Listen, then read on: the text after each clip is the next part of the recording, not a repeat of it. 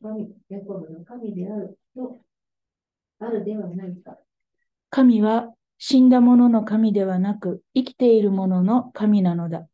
あなたたちは大変な思い違いをしている。ここまでです。しばらくおすすめをした後、皆さんの分かち合いの時間を持ちたいと思います。新しい年もよろしくお願いいたします。エルサレムの、3回目のエルサレムでの議論ですね。3回目のエルサレム滞在中にイエスの論的、イエスと議論をする人々が少しずつこう登場してきて、ついにサドカイ派が登場するということになります。前回は、ファリサイ派、ヘロデ派、という人物が出てきて、その前には律法学者や祭司たちというふうに順番にイエスを取り巻く論敵が現れます。もしこれがステージで行われる劇だとしたら、次々にイエスの前に順番に登場人物が現れ、イエスを試す、あるいはイエスを陥れようとする無理難題がかけられるという、その最後のクライマックスのような場面に私たちは立っているわけです。このサドカイ派というのは、セドキームというのが、このサドカイという言葉のもともとの、ヘブライ語です。セドキームというんですが、これはセデクという言葉、セデクという言葉、はい、セデクという言葉が元になっていて、そうですね、正しいとか、正義と訳されたりする言葉です。このサドカイという言葉は、複数形です。セドキームって男性の複数形ですが、いわば私たちは正統派ですということを名前に持つグループです。このサドカイ派が前回出てきたヘロデ党の人、また、ファリサイ派とは一緒に登場しなかったということには大きな理由があります。実は、このサドカイ派の人々は、ファリサイ派ともうまく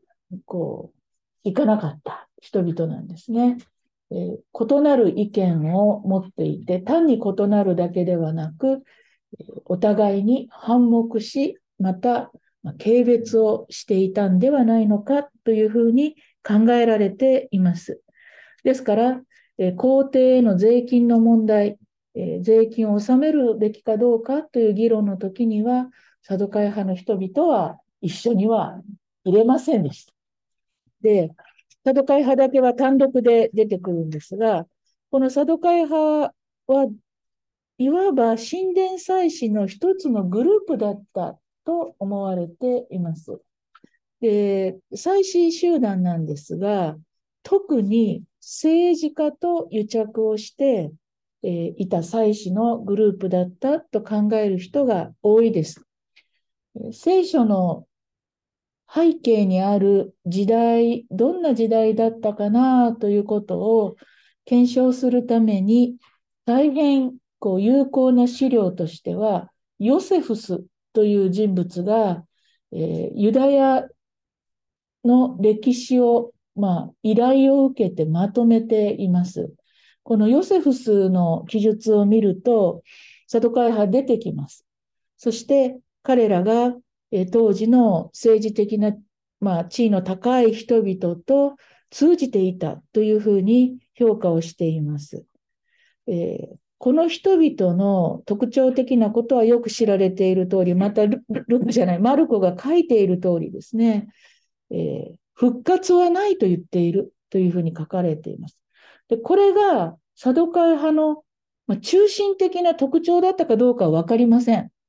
もっと別の、ことも言っていただろうけれども、このテーマの中ではこの復活ということがテーマなので、復活を認めないグループというふうに聖書学をする人の間、あるいは教会ではそんなふうにサドカイ派を説明することが多いです。で、復活をこれからすることになっている。また3回自分は十字架につけられ復活すると述べたイエスに対して、復活を否定する人々がやってきて、そして復活とは何かということを議論する。本当にここがイエスに対する、敵意とかですね、嫌悪、あるいは疑問です、素朴な。そういったもののクライマックスだということがわかると思います。サドカイ派の人々は、なぜ復活はないと言っていたのかということを考えたいと思います。聖書を読む多くの現代人たちは、なぜ復活などがあるのかというふうに疑問を持つんですね。だけど逆になぜ復活はないと言えるのかということを考えたいと思うのです。で、それを考えると、復活信仰は政治的には大変やばい考え方だったと思うんですね。このやばいというのは、復活されては困るという意味のことです。なぜならば、死者が復活するということが、人々の心の中に明確に位置づけられてしまうと、当時のローマ社会が基本にしていた従順を強いる政治政策というのが崩れてしまうわけです。で、人々は、自分が死んでしまったら、これで終わる、命が終わる、自分の生涯というのが死で閉じられると思っているので、なんとかして死なない方法を考えるわけですね。あるいは死ぬということによって自分の残された家族が、名誉を与えられるということを考えるわけです。その先は復活がなければですね、自分が名誉を与えられてもそれは意味がないので、残される人や自分の命が何とかして一日でも一秒でも長く、続くということに集中していく。で、そうすると、現在、権力を持っている人の命令に違反をして、わざわざ早く死んでいくという選択が、バカバカしくなってくるわけです。この地上での生活を、続けていくということに、なびく大きな動機づけになっていきます。なので、もし私たちが死の先があると分かれば、死を恐れることなく正義に立っていく。つまり、死んだ先に自分たちがなんで死んだのかということを問われる機会がある。それが復活だとすれば、人々が復活を信じ始めると、ローマに反抗することもできるようになってしまう。だから政治的には復活信仰というのは一番恐れられていたものだと思うんですね。つまり死を乗り越えて人々が自分の人生を考えていくことというのが非常に恐ろしかった。逆に言うと、復活を信じるということは、この世の不義や、あるいは虐げられた人々にとっての一番の希望であったということです。この状態が続くことはない。別の生き方はその向こうにあるという希望だったんですね。だから、サドカイ派の人々が政治的な祭司であった。政治的な力を持っている祭司だということを考えれば、復活はないと言い続けることが重要だったということです。つまり死に力があったんですね。死ぬということは、すごく力を持った一つの道具になっていた。そして今日の聖書の箇所を見ると、23節ですかね。復活の時、復活すると女は誰の妻になるのか。という、これが質問の中心なんですが、この物語の中では、みんな死んでいくんです。夫も死に、その弟も死に、そして最後にはこの女も死んでいく。つまり、この質問を投げかけている人々、サドカイ派の人々は、死というものが彼らの武器、生き残るための道具だった。で、イエスが言っている復活を引っ張り出してきて、みんな死ぬんだけれど、あなたがもし復活があると言ったら、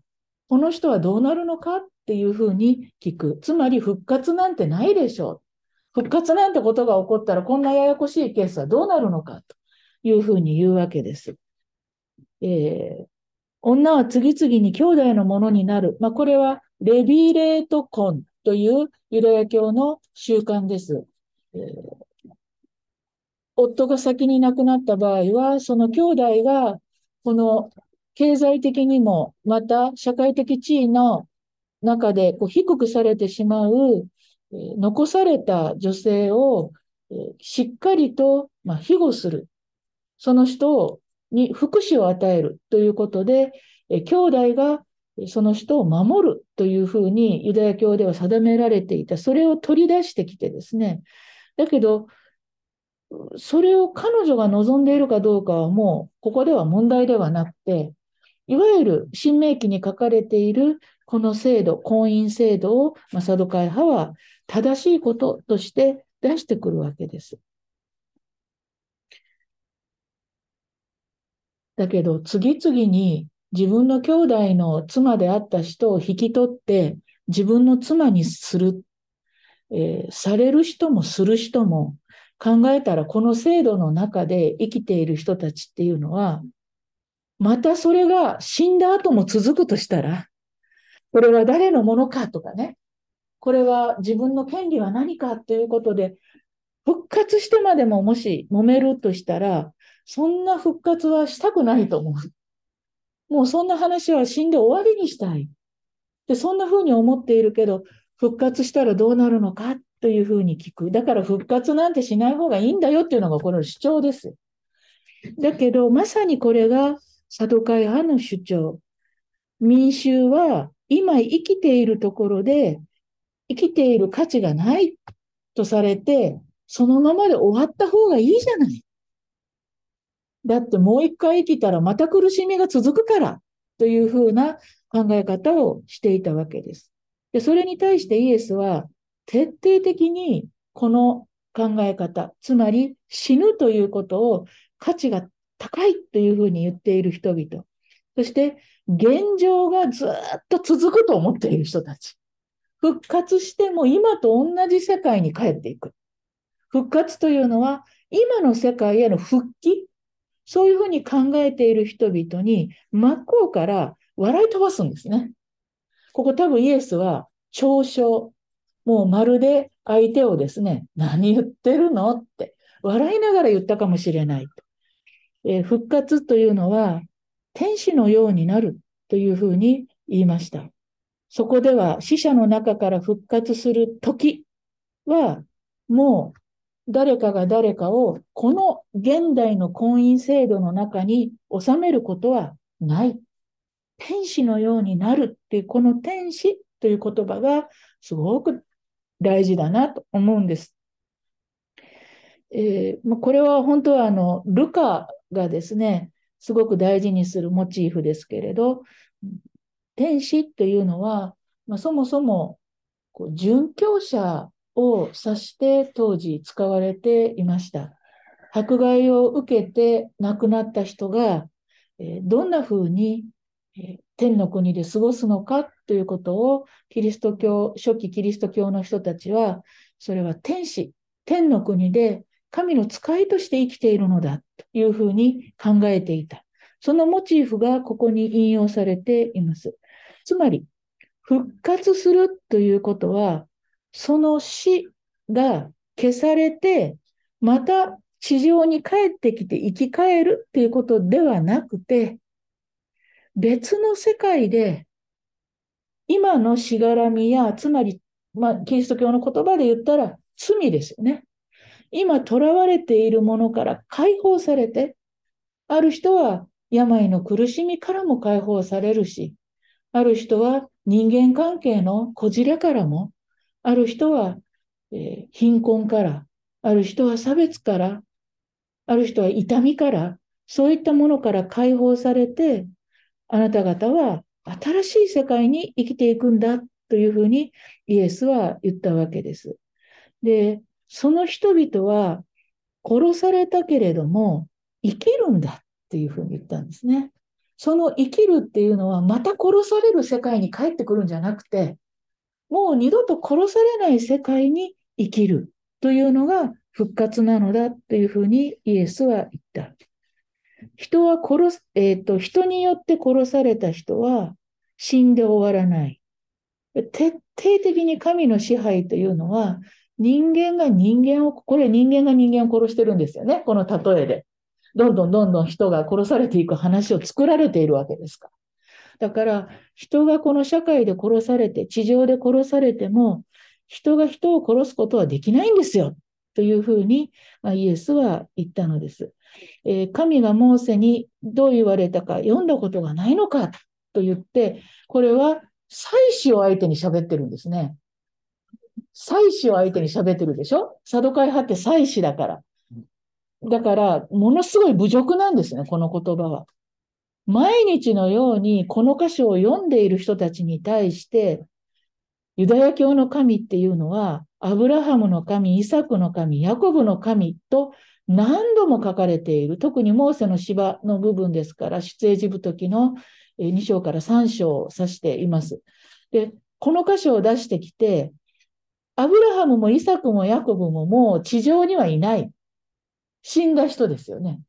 だけど、彼らの神と呼ばれる人をあなた方は信じて祭祀をしているでしょうと。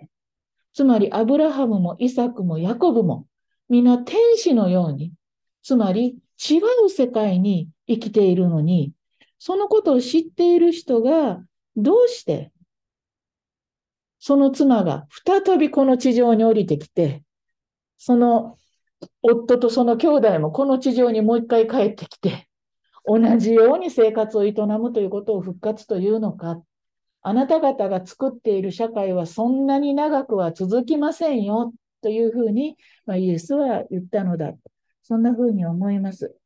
で、最後の27節、ここがイエスの、主訴。これはマルコが、加えている部分かもしれませんが、神は死んだ者の神ではないと。死んだら神様のところに行くという、この仏教的な考え方、仏になるっていう考え方は、